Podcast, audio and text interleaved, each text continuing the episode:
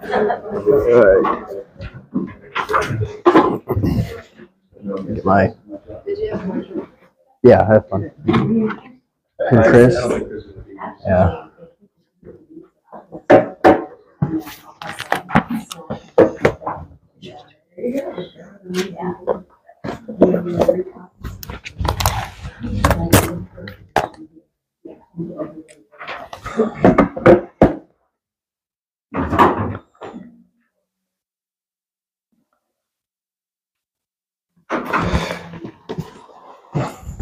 Okay, we'll go ahead and get started here today. Thank you for having me back up here. Appreciate it. And uh, oops.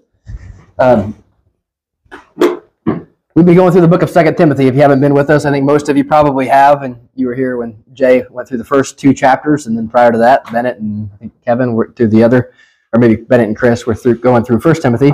Um, I know last week we kind of had a, a mashup where Jay talked for most of it, and then I came in and did a little summary. Uh, as is our custom here, and by way of reminder, can we? Can anybody bring up anything that we talked about last week? Um, anything that stuck out to you? Comments we discussed? Okay. Well, what I, what I would like to do is kind of summarize again what the letter of Second Timothy is really about. And I did some of this last week. If, if you remember, I said to you that the book of Second Timothy is really a book of imperatives, and I referenced First Thessalonians 5. Um, 1 Thessalonians 5, 21, when Paul says to Thess- the church at Thessalonica, hold fast to that which is good. And we, you know, I kind of said, how do we know what is good? Uh, you know, we have to be careful in defining that because you ask a number of people today, you might get a number of different answers. And so I believe that Paul gives us really a blueprint in his letter to Timothy, particularly here in 2 Timothy, as to how to do that. There are a multitude of imperatives, which we talked about. Those are just commands. Those are uh, statements where the subject is understood. Um, there's not even a noun in the body of the sentence because we know he's talking directly to the person he's writing it to, um, and which is Timothy. And you know, while it is written to Timothy, it's applicable to all of us. So what you have in front of you there is just a reference to each one of the imperatives throughout the four verses or four chapters, excuse me, um, of Second Timothy. And I might have missed some. You could, you know, check my work and see if you find one or two that I didn't catch. But look at everything that Paul is commanding Timothy to do there. Commanding Timothy to do there. Do not be ashamed. Follow the pattern of the sound words. Guard the good deposit entrusted to you. Be strengthened by the grace that is in Christ Jesus, and trust what you have heard from me to faithful men. Share in suffering. I can continue to go on, but you get the point. Paul is really providing Timothy with instructions as to how to hold fast that which is good. Uh, really, if you wanted to put it in one word, the theme of uh, Second Timothy is perseverance. You know, how, how, how do I persevere? How do I endure? Um, how do I remain faithful as a minister of the Word of God, even in the midst of difficult times and uh, persecution? Right? Uh, I know Jay mentioned this, but we know that Paul is writing this book when he is basically on his deathbed, and he, he knows that. Right? This is going to be my last uh, last go at it, and I want to make sure Timothy has the instructions to be able to fulfill the life of a faithful minister. Um, so as I've already said, the book of Second Timothy littered with imperatives. There are at least 18 of them there. Uh, like I said, you might be able to find more. And in them, Paul is reminding Timothy of what it is that will get him through times of difficulty and what will allow him to be a faithful minister of the Word of God. While these commands were written to Timothy, they are applicable to all of us who desire to be faithful disciples of Jesus Christ. Most of these commands are centered on remaining firm in the original message of hope and preaching the Word. So several of the guys that have been up here teaching have mentioned how when you teach, you just get a deeper appreciation for the text. You know, you have to go deeper than if you're simply listening to somebody up here talking.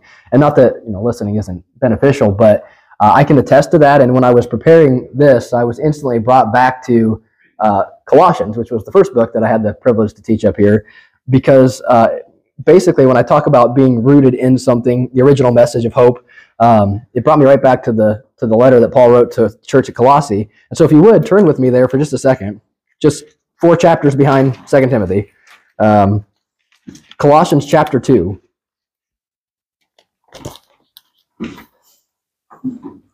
Colossians chapter 2, verse 6 and 7. I'm going to tie this into what we're talking about here today, but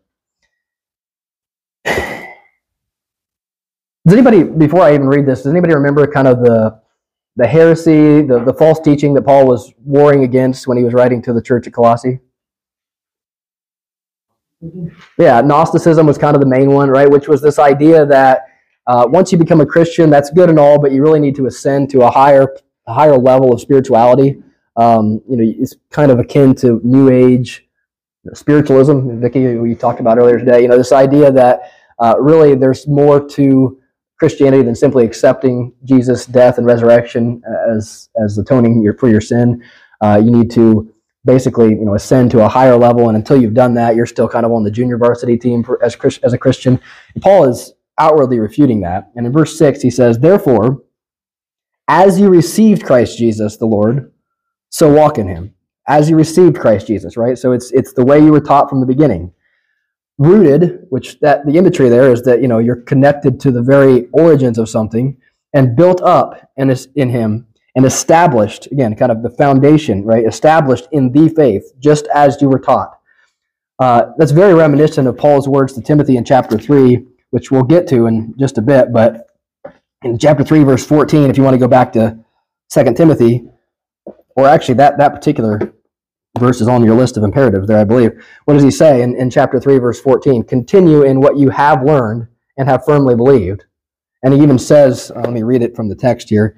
Uh, continue in what you have learned and have firmly believed, knowing from whom you learned it. I think that's a reference to Eunice and, and uh, um, Lois, a grandmother, mother and grandmother. Basically, don't be distracted. You know, what's Jay been talking about the last few weeks is don't go down these rabbit trails of false teaching and don't, you know, be allured by something new and different. Stay centered in the word of God. In chapter 4, Paul tells Timothy, preach the word in season and out of season, right? There's this constant calling back to what he already has. And this is good news not only for Timothy but for us because it means that the gospel is not incredibly complicated. You know, there's not a you don't have to be uh, have a PhD in, you know, the- theology or you know get a, a doctorate from seminary in order to be a born again saved Christian. Um, th- this is a simple message. Well, I think the desire to know more about God's word and understand Him better should be characteristic of all Christians. It's not that you have to pursue some you know intellectual rabbit trail in order to be considered a born again Christian. Paul is constantly calling Timothy back to the Word of God, just like he did to the church in Colossae. He's saying, "Don't be distracted by this Gnostic, you know, nonsense. Um, you know, you have everything you need." He says it to the Corinthians, "We preach Christ and Him crucified." Right? I'm determined to know nothing amongst you except that. And so, uh, this is really Paul's instruction manual to Timothy as to how to hold fast to that which is good and how to persevere in the times of difficulty. And what is what are the instructions? Simply to stay firm in what you believe. Right? So, any thoughts or comments uh, I, lo- I love it when it's interactive. So, anybody have any uh, comments at this point? I know we haven't even gotten into the text yet, but so as you're reading this today, kind of kind of be thinking about that. You know, this is really Paul's reminder to how to endure, how to persevere. Um, and again, while it's written to Timothy, it's it's applicable to us.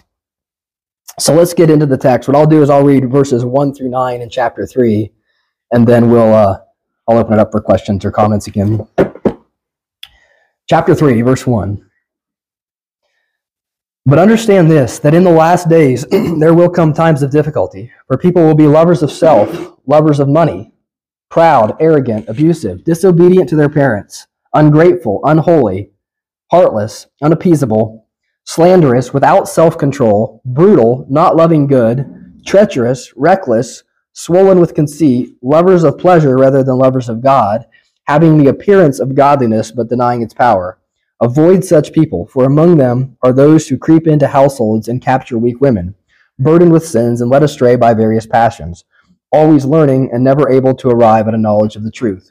Just as Jannes and Jambres, Jambres opposed Moses, so these men also oppose the truth. Men corrupted in mind and disqualified regarding the faith.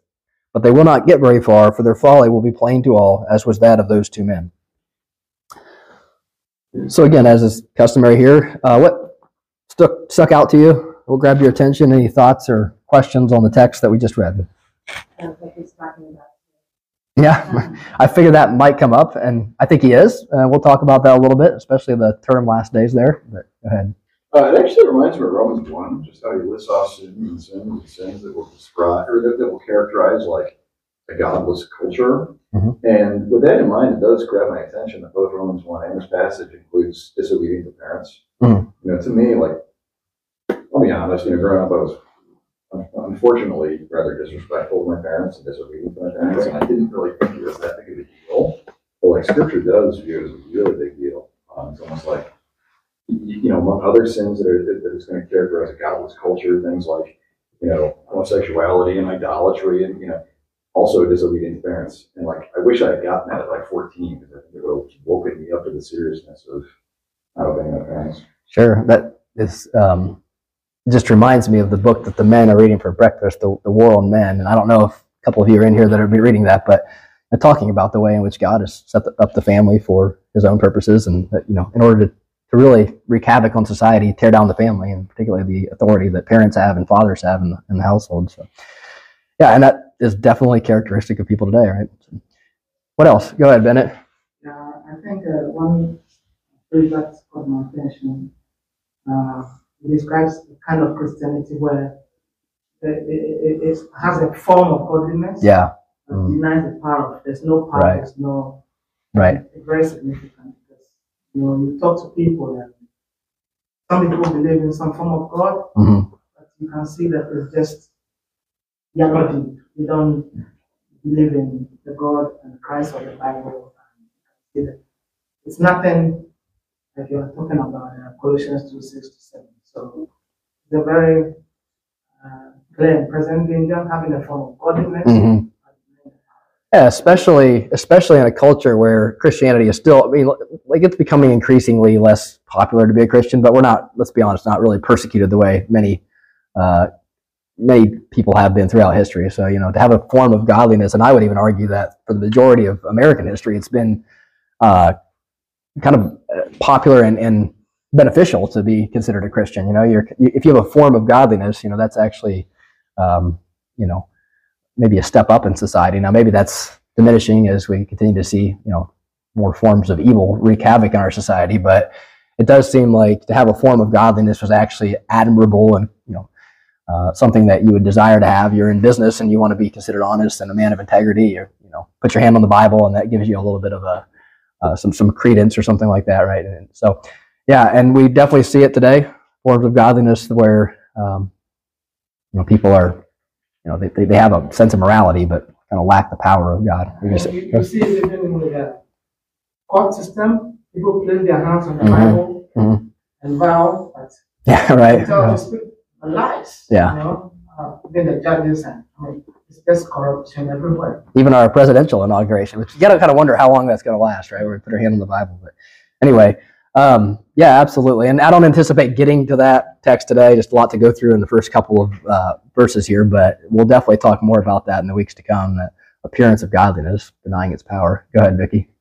Um, recklessness. It just seems, especially like on YouTube and, I mean, recklessness is so glorified Mm. in all kinds of ways, whether it's finances, doing stuff on skateboards, snowboards. I mean, It just astounds me how much that's glorified. Yeah, that's an interesting point. I hadn't really thought of that one before. Yeah, recklessness that we kind of do glorify that. Go ahead, Kevin.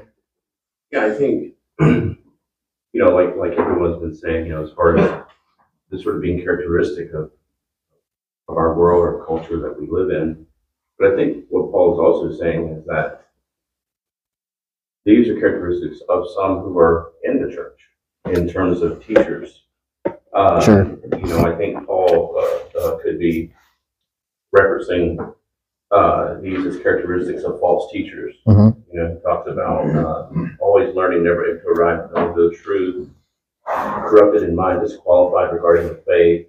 Um, and then he goes in verse 10, he says, You, Timothy, however, have followed my teaching, my conduct, my. He seems to be contrasting um, a life of a false teacher versus a true teacher, Mhm. what, what they should follow.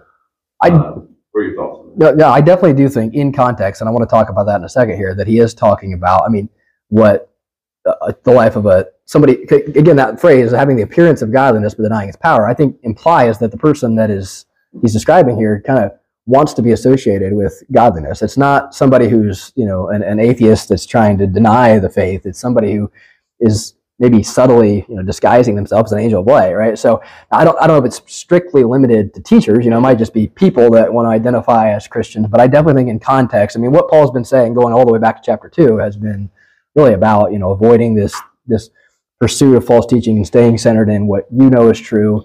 Um, and so I, I think he's picking up on that here. And actually, that's a good segue into what I was going to say. The first thing I would want to draw our attention to is that word, but, right? The very first word of the chapter, uh, but. So it's important to remember that chapter and verse distinctions are a later development, right? Paul, Paul did not write Second Timothy in four chapters. If you went to Paul and said, "Hey, I really appreciated what you had to say in chapter three, he would say, "I, I know what you're talking about. I just wrote a letter to Timothy." Right? Now, I think they're helpful. They're helpful for all kinds of reasons. We can, you know, cite things much easier. We can find text much easier. But remember that in the original text, there was no four chapters in Second Timothy. It was just one continuous letter. And so, again, while I think that's helpful, it can lead us to read things you know, out of context sometimes, and we stop for a devotional for the day. We pick up the next day, kind of forget what we read before. Um, we hear people do this all the time with individual verses, right? Like Philippians 4.13, I can do all things through Christ who strengthens me. And somehow that means I can ace a test I didn't study for or dunk a basketball if I'm five foot two. You know, th- this is, we're talking here about um, the, just the chapter and verse distinction. So, but is a conjunction, right? It's conjoining two ideas. And, and the word but is, it's a modifier or it's an additive statement or a clarifying statement or it's to, you know, we're going to make a clarifying statement.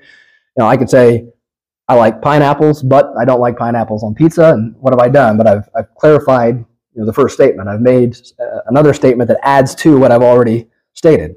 Uh, so it's important to remember that. And when we look at chapter three here, and we see the word but, which is the first word, we really need to go back to chapter two to understand uh, what he's adding to or what he's clarifying. And I kind of got into it a little bit because Kevin brought up the point that I think he's talking about in context here false teachers or those who would claim to be believers uh, basically have an appearance of godliness but deny its power. So, what has Paul been talking about? And I'll give you another opportunity to kind of remind us of what we've been discussing. You know, something that stuck out to you over the last couple of weeks. Anything? Jay, you can you can go. Yeah, you. Way to reverent battle. Mhm. False teachers coming trying to draw you away from the truth. Yeah, look at the imperatives that I gave you on your list right there. You know, there, there's chapter two, verse 15. Do your best to present. I'm sorry, verse verse 16. Avoid irreverent babble. Verse 22. Flee youthful passions. Pursue righteousness, faith, love, and peace. Verse 23. Have nothing to do with foolish and ignorant controversies. Um, you could even say that it's part of the imperative there in verse 24 uh, that the Lord's servant must not be quarrelsome, but be kind to everyone. Be able to teach patiently, enduring evil, correcting your opponents with gentleness. Right? Paul is uh, reminding Timothy not to be distracted by these endless controversies that are irreverent in, in their um, in their scope, and not only that, but to face the opposition with kindness, with patience, with gentleness, uh, to be respectful in the way that he responds to people. Uh, one of the things that's interesting here, and I, I don't know what y'all think about this. You're welcome to comment, but it, it almost seems as if Paul, if again, go back up to verse two or chapter two. I'm sorry, uh, verses 24 through 25. I believe God's sovereign totally in his in his election, and He's called those whom He will. He'll lose none of them. And yet, it almost seems that Paul is telling Timothy to behave this way so that God may grant them repentance. In other words, he's he's saying, you know, be gentle, uh, endure evil patiently be kind to everyone. Who knows? God may grant them repentance. In other words, you know, why would those two statements be linked together? And if Paul's not saying it's like if you don't act this way, there's almost less of a likelihood that God will grant them repentance, right? Um, and I think he is getting at the idea that if all you ever do is criticize people, you know, bash people, find what's wrong with certain teaching, even though that could be totally true, uh, you will come across as kind of condescending, belittling, holier than thou, and like push people away from ever hearing what you have to say. Uh, now, I don't want to fall into the ditch on the other side of the road and say, okay, we're just never going to push back against anything at all because basically, you know, we, we don't want to we don't we don't want to maybe not let God grant them repentance. Obviously, we're called to defend the faith. Obviously, we're called to be firm in the truth. But it, it almost seems like Paul is saying here, you know, the likelihood of God granting somebody repentance is diminished if you don't act according to these principles. Uh, your thoughts or comments on that particular idea? Go ahead. Yeah, I think that's definitely true from a human perspective. I mean, obviously, God does whatever He pleases, and some of that we don't really fully comprehend. There's a lot of mystery there, but as far as our responsibility goes, we employ God's methods, not like what seems like a good idea. You know, it seems like a good idea to just like, you know, crush people in arguments and like, you know, mm-hmm. destroy them. That's not the method that God chooses to use and bless. Instead, it's this gentle, faithful communication of the truth that God uses to call people in Himself. So, while yes, we recognize that God can do whatever He pleases, and at the end of the day, His plans can't be thwarted. Insofar it's up to us, we follow what God tells us to do. He tells us to just patiently, gently communicate the truth and leave the results up to Him. Mhm. Um, so I think you're right. I think there is a human tendency to kind of rely on like what seems like it would work to us, you know, like almost like, like a tendency toward pragmatism. And we think in our fallen flesh that like the way I'm really going to convince somebody to embrace Jesus is just to, you know, psychologically pressure them and hound them until like, you know, that, that they, they submit, which in reality will just, you know, alienate them even further. So, you know, instead we trust God, we employ the methods God has commanded to us. We leave the results up to God, but God will, you know, say that we will. Um, while recognizing still all you said about the sovereignty of God is still true. It's just kind of like behind the scenes. Sure. Yeah. Go ahead, Carol. Scripture also says, if I regard iniquity in my heart, the Lord will not hear me. So how can we fully repent if God really isn't listening because we're so full of pride in ourselves or, or hypocritical or whatever? We need to do this in, with His terms, not ours. Know, it's about, it's not about us when we're arguing with someone or whatever, it's about God. Mhm. And when we get our pride in there and our bad motives to like maybe receive the glory to winning the argument or I'm smarter than you or I know the word more than you or whatever, Mhm. any of that takes away from God's glory Mhm. and we think it makes us look good, but it, it doesn't. It, it's an obstacle it's a, for someone else coming to hear the truth and have a receptive heart, which is why I get, like I say, like, how can we even fully repent if we're so full of pride and, and sin?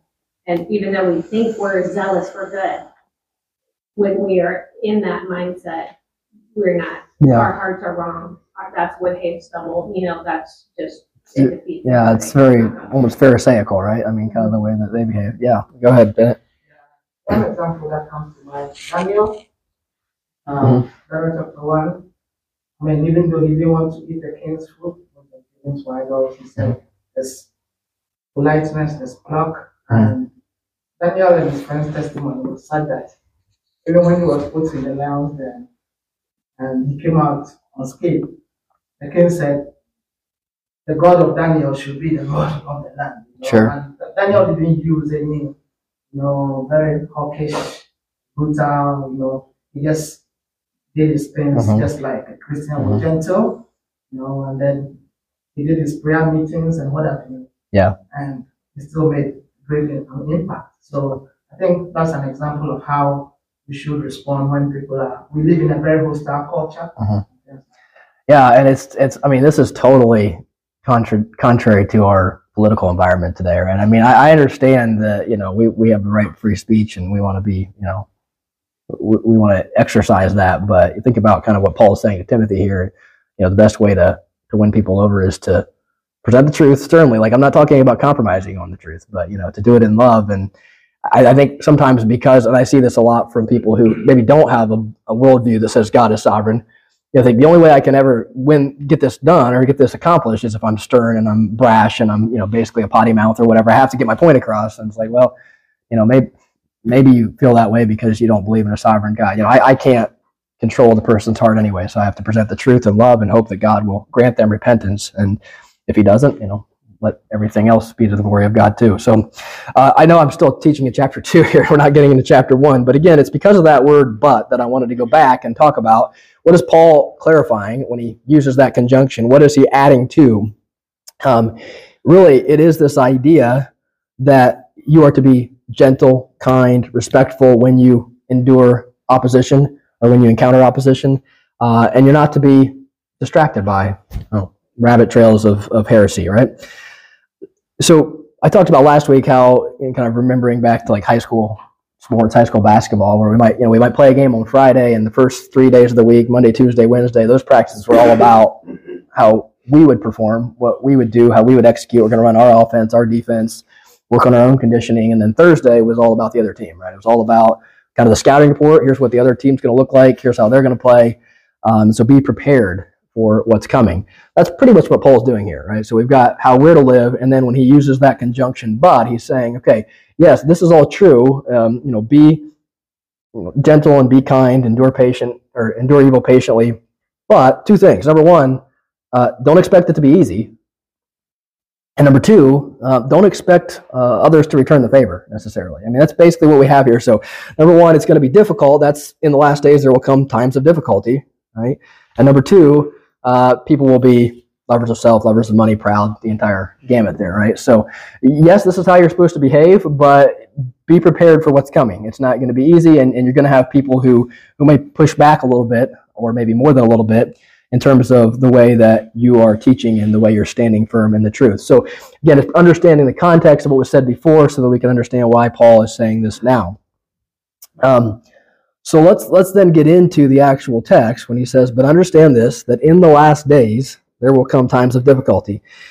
I want to take a little bit of time, and I hope this doesn't get us too far off track, but I do want to take a little bit of time to address the phrase "last days." Um, just because I think it can confuse people at times. And maybe this is only in my own experience, but I've heard people kind of take that and twist it, and, and, and I want to make sure we're, we're clear on what that means. Um, I, I do believe that this phrase last days is referring to the time between the resurrection of Jesus Christ and his second coming. Okay? I don't think this is an eschatological statement. So, what do I mean by eschatological statement? You know, the study eschatology is simply the study of the end times. Um, well, it may be true that the characteristic Paul lays out here will be present when Christ returns. It doesn't appear that's what he has in mind when he writes this to Timothy. And, and again, the reason I say that is I've heard people, not just with this verse, but other verses that use similar phraseology. Uh, you know, they read something like this, and then all of a sudden this text becomes about the rapture or something like that. And I don't think that's what Paul has in mind here. A um, couple of reasons I would say that these types of characteristics, number one, these types of characteristics have always been present in the unregenerate. You know, this is not something that's only going to happen right before Christ returns. This is true in Timothy's day, it's true in our day, and if the Lord tarries, it'll be true 2,000 years from now. So it's not like this is something that we got to watch out for, like, oh, kids are not obeying their parents. Okay, Christ is probably coming back tomorrow. It's like, no, this is something that's you know, always characterized uh, the unregenerate. Number two, he's writing this letter specifically to Timothy and again, I know this is applicable to all of us, but keep in mind his general you know, recipient here is Timothy. Timothy didn't live in the time when Christ returned. So these warnings don't make any sense if this is some type of reference to an end times prediction, right? He's not saying, you know, be ready for the return of Christ when he says last days. He's saying people are going to behave this way. That's the emphasis. And then number three, um, there are plenty of scriptures that use similar phraseology. None of them seem to be referencing last days or last times as coincident with the return of Christ. So if you look through your Bible, there's a couple of times where this comes up. Um, in Acts 2, chapter 17, Peter is speaking at Pentecost, and he's citing the prophet Joel, and, and he's saying, This is now coming to fruition. This is being fulfilled. He says, In the last days it shall be, God declares, that I will pour out my spirit on all flesh. He's, he's saying that that time is now. This is Pentecost, right? So last days is right now in Hebrews 1 1 through 2, uh, the writer of Hebrews says, Long ago, at many times and in many ways, God spoke to our fathers by the prophets, but in these last days, present tense, he has spoken to us by his Son, whom he appointed the heir of all things. So the writer of Hebrews apparently believes that he was in the last days at the time he wrote that text. And uh, by the way, I don't. This is a little bit of an aside, but I think that's the best proof text for the cessationist view that we don't have prophets and miracle workers anymore because God spoke long ago at many times and in many ways through them. But in these last days, He's spoken to us by His Son, Jesus Christ. So just as Jesus Christ was the fulfillment of the law, He was the fulfillment of the prophecies, He was the fulfillment of the miracles, and we now have, as Peter says it, the prophetic word made more sure. So, uh, but that was a time ago, and that was, now we're in the last days. And this is the last opportunity that people will have to repent. There will be no second Messiah coming back to die on a cross for the sins of the world, right? So this is it. This is the last days. And then finally, well, two more here. 1 Peter 1, verse 20. He, this is speaking of Jesus, he was foreknown before the foundation of the world, but was made manifest, just means, you know, he was made apparent before us in the last times for the sake of you. you know, so Jesus Christ was made manifest in the last times. And then finally, 1 John 2, 18, children, it is the last hour. And as you have heard, that Antichrist is coming. So now many antichrists have come. So as I read the Bible, I think antichrist is literally just somebody who's antichrist, right? I mean, that's kind of how it makes it seem to me. You couldn't really be antichrist in the Old Testament because there's no Christ, right? So we are in the last hour, and we experience all kind of antichrists uh, today. Now I know there's the antichrist that we generally reference, but um, anybody who really is opposed to Christ is antichrist, right? And so, anyway, I wanted to take a little bit of time to get into that because uh, I don't want us to think that this is some type of reference to the end times or a prediction about the return of Christ. The last days is really just speaking about the time, the church age, you know, the time after the resurrection of Jesus Christ until his second coming. So, thoughts or comments on that? Questions, disagreements? Ted. Interesting, say it was the, from the church age on, so like why? I mean, this stuff was a part of the culture before the church age too, right? We Mhm. Assume that that was, so like, it's just saying it's just gonna be to a, a more intense degree and like, I kind of wonder why is that, I don't know. Yeah, I mean, I guess depending on your eschatology, I, I tend to think it probably will get worse as times get closer to the end. But I, I just think Paul is talking to him, and I do wonder if the writers of Scripture maybe thought that the end was really close. Like maybe and they don't they don't know. They might have thought it was coming in twenty years, but he's just saying that you know in these times this is what you're going to endure because we now have an opposition that we haven't faced before. You know, because while people have always opposed the true God, they never opposed Christ until there was actually Christ, and so now we're in a an epoch where people are going to be, you know, behave this way and they're going to oppose.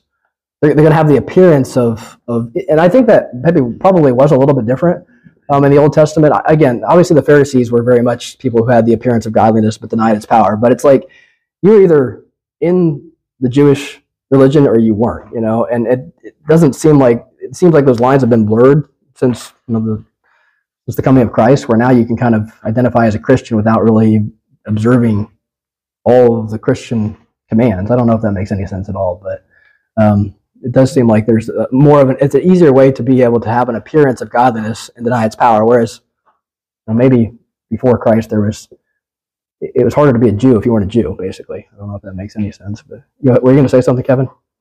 Well, I think it's, it's kind of like what you said. I think, I think when you read the New Testament, I think, know, Paul, I mean, he believed that Christ could come at any time. Mhm. I mean, there was a sense of expectation that Christ may come today, tomorrow. Mhm. So I think, you know, in reading that, I think there is sort of this idea that we are, we're in the, that last, you know, Christ could come at any time. You know, just like today, we, we have that same kind of and expectation. Yeah, th- and- Sorry, I didn't mean to interrupt you. That's exactly why I wanted to bring it up. And Carol said it sounds like today, and that's what you know. I want people to understand. This is not some future, like, well, if Christ doesn't come for another thousand years, we don't have to worry about this. It's no, this is the people that we're dealing with today. You know, we're going to experience the same behavior from those who are not in Christ's kingdom. So it's not speaking of some yet to happen, you know, period of time, but instead we need to recognize that these are the same types of people that we're dealing with. Right? Go ahead, Bennett. I think uh, in some sense we could also argue that when in recent years the antenna has gone up. I was talking to a parent yesterday and he said he didn't understand, he couldn't uh, uh, understand how his 13 year old son could buy something on Amazon when you are supposed to be 18 or something like that before you could have access. And he was shocked Mhm. that his 13 year old son had managed to go through the system and the screen had arrived at his doorstep. Mhm. And we we're talking about, you know, how children or young people have become very sophisticated in their thinking, and sometimes for good or for evil. So, in one sense, because of technology and general development, if we could look at 100 years ago, we could argue that now, for instance, if you talk about pornography, Mhm. years ago you needed to go to certain places before you could have access. Now you don't need to go there. Yeah. It's just in your bedroom. Yeah. Evil is just chasing you. So we need to be aware of every age. I mean, human nature is human nature. But in our day and age, with access to all the things that are happening, I mean, you don't, you don't need to kind of make a lot of effort before you could engage in evil. Mhm. It's just chasing you. I mean, literally. Yeah. I, I don't know if I'm making sense.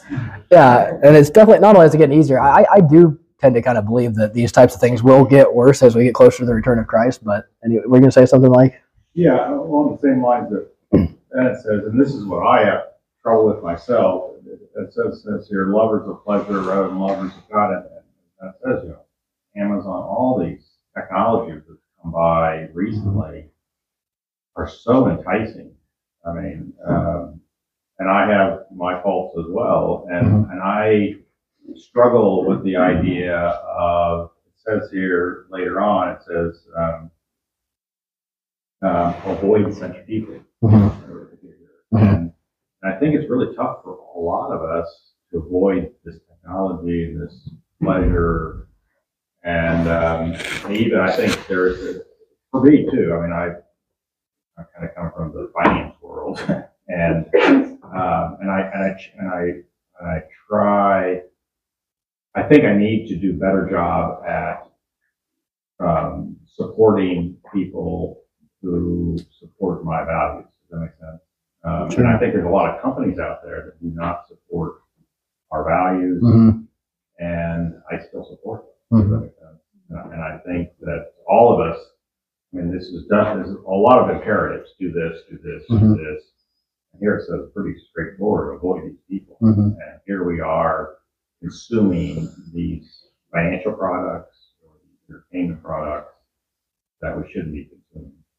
Yeah, it's an interesting point, and we could probably pursue it for quite a while about you know do we patronize businesses and whatnot that you know in, into the things that we would disagree with. But uh, yeah, it's uh, definitely becoming easier to be associated with them. Go ahead, David. Uh, just to clarify, avoid such people, we're talking about those that call themselves brothers and sisters, right? Yeah, I, I didn't anticipate getting to that today. Um, I think so. I, I'm, I'm trying to kind of sort through that a little bit more, but yeah, I think that's what he's saying. I, I, do, I do believe that. The- the- I think the harder part there is, and again, we'll talk about this probably in a couple of weeks, is in a culture that has tons of people who call themselves Christians. I think we talked about this a few weeks ago. You know, where, where do you draw that line? Are we talking about somebody who just like checks Christian on the census box and you know kind of has a pseudo appearance of godliness and but denies its power? Or are we talking about somebody who's like in the church but like totally causing division and all that? Uh, that's the part that is hard for me. You know, I mean, there's there's lots of people in our culture who, again, because we live in a land where it's not widely persecuted, who kind of generally associate with Christianity. I'm like, all right, am I not supposed to even like go get supper with them, or is it you know more talking about people that are specifically in the church? Because it seems like in Timothy's day, you're, you're talking about people who are kind of attaching themselves to this gospel message and then distorting it, and and that's who he's kind of fighting against. So. I don't know. Maybe come back in a couple weeks and I'll have a better answer. But anybody else have thoughts or questions on that particular verse? I think in the context, and again, like like you know Jay pointed out and we we discussed, um, there are things that Paul writes about that are applicable to uh, to, to all. I think, but it, it does seem though that Paul is specifically targeting um, the idea of false teachers in the Mhm. church. You know, those who are uh, sort of claiming to be speakers of God, uh, teaching God's word, Mhm. etc., but have these false uh, false teachings that aren't Mhm. consistent with sound, you know, doctrine. Mhm. And so for me, yeah, it just seems that that perhaps would be speaking directly to those who would be teachers in Okay. the church and, and how Timothy should think about that and his association Sure. with them. Yeah, that makes sense. Makes sense.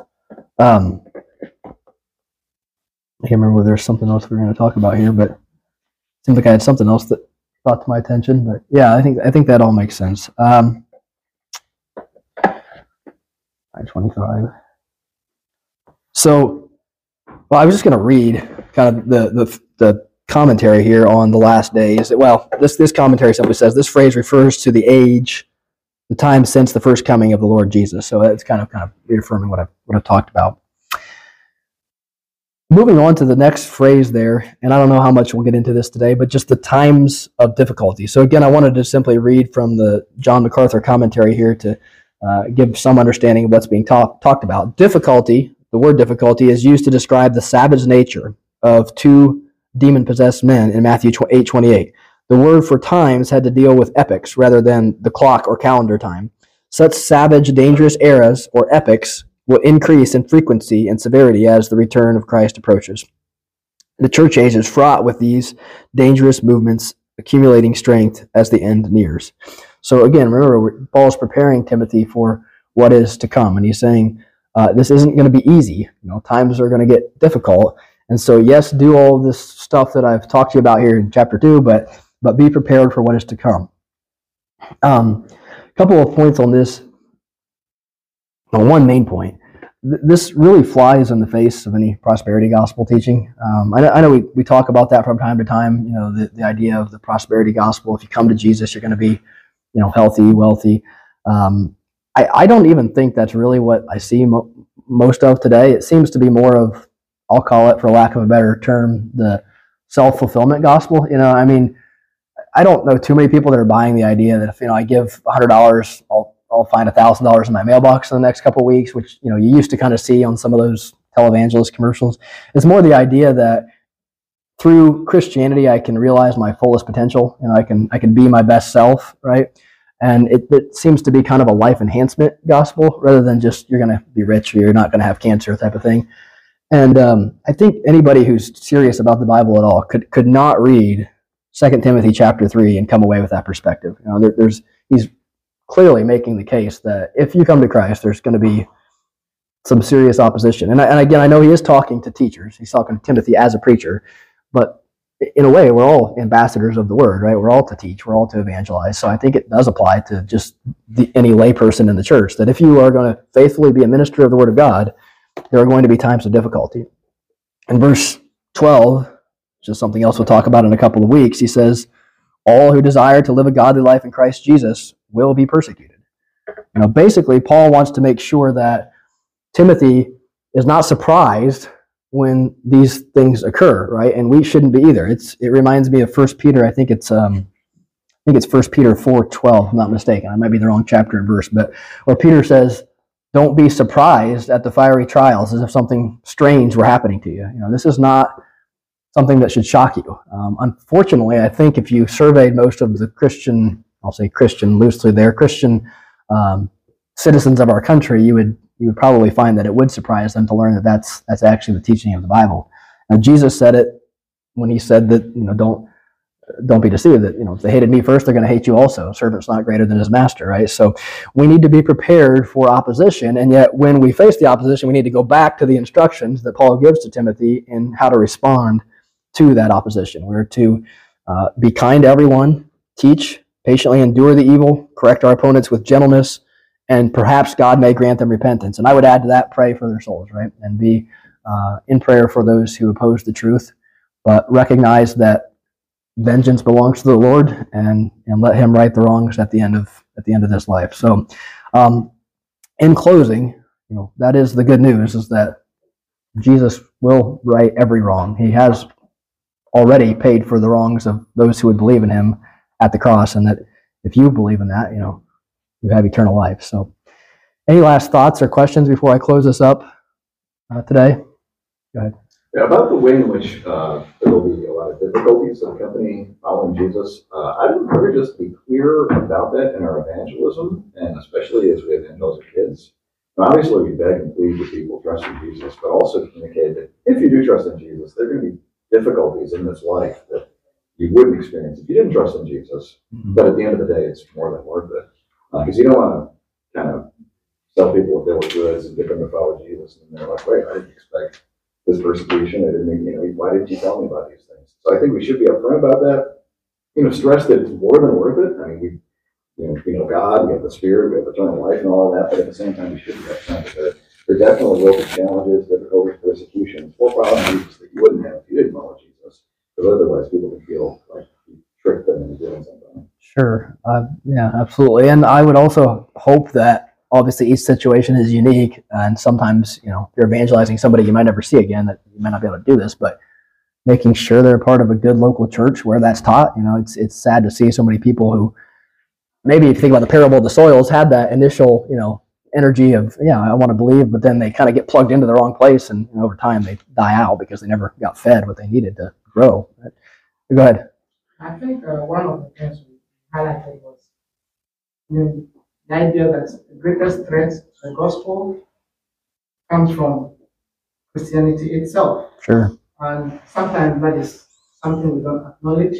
We assume that the culture, I mean, the politicians and the uh, Hollywood people, Mhm. they are the greatest threat. No, it's within Christianity itself. And I think if we begin to think along those lines, then we'll pray more for some churches and things like that. Because there are a lot of people who, when they are looking for a church, oh, I want a church that is big, where people are, you know, everybody is, you know, you don't look at the doctrinal, you know, position and the way, not just in theory, but in practice and things like that. Yeah. And it's a very dangerous position to be in because when you assume that you have things right, meanwhile, you are very far from the kingdom of God. I think personally, that's a very strong conviction.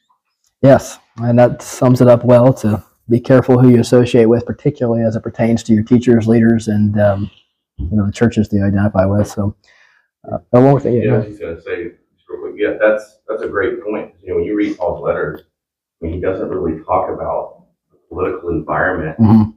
outside of the church. Right, And how their, the churches kind of think about that. You know what I mean? Like, Mhm. and, uh, he just, just doesn't really get into that. Mhm. Um, nor the, the other writers, you know, so, um, yeah, that's a great point. You know, what you do read about though is being aware of those in the church who are false teachers and who may deceive people, you know, lead people away from. Mhm. Was it was it Justin the martyr that said that the persecution is the lifeblood of the church? I can't remember who said that, but you know that's the opposite of what we're talking. You know, when, when start things start to get tough, then you'll find out who the true church is, and when things are kind of let's say not as tough, you know, you have this false appearance of godliness that just tears apart the church. You know. Um, all right, well that's all for today. So let's wrap up in prayer and then we'll dismiss. God, I pray that uh, you would work through the lives of the individuals here. I pray, first of all, for those who do not yet know you, that they would recognize the hope that they have in you, if they would uh, repent and believe in your Son and what he's done for us. But, Lord, if we've received that, I pray that we would recognize the high calling that we have to um, endure evil patiently and to uh, correct people gently, and yet pray for their souls to be saved and recognize that by your Spirit you can do uh, miracles in the way of salvation. And we pray for those right now, for the individuals um, that uh, we have interactions with family members, friends. I know specific ones that have been on the prayer list that uh, maybe do oppose the truth, even if they don't do so aggressively. We pray that um, through the relationships they have with those in this room, you would work uh, by your word and by your spirit to convict them of their sin and bring them to a knowledge of the truth. And we pray that you would use us in this way for your glory. Amen.